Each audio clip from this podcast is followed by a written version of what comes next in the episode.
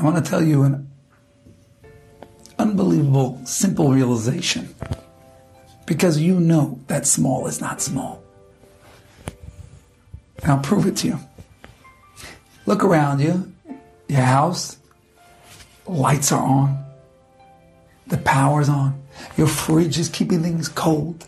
If you got an electric oven, you're cooking. If you got a HVAC unit, your AC and your heat, it's all running. Oh, it's amazing how much is going on in your home. What's it all powered by?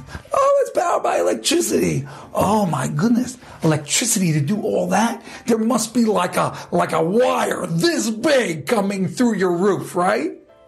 There, there, how do you get all that electricity into your home? There must be like a, a tube this huge just pouring it into your home, right? Oh, you back, oh, Rabbi. Don't be so, so ridiculous. You're archaic. You literally don't know how it works. But no, tell me, tell me, please. It's just a little, little wire, right? That's all it takes. As long as that wire is connected back to the source.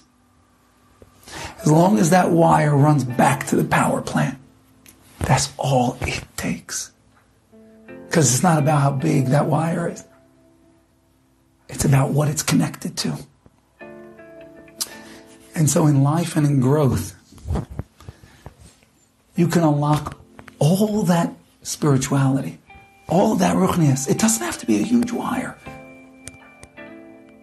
It's got to be the wire that's right for you on the level you're at, the next step forward to push for the next rung. And that's always going to be just a little more than what you are, a little further. And that little bit is the wire. And that wire though runs all the way back to Hashem. And now you're plugged in. Now you light up. Now your neshama lights up. Now the world lights up. You don't believe it? Then turn off your lights. Because then you don't believe in electricity. This is the truth of the world. And it's the truth in Ruchnias.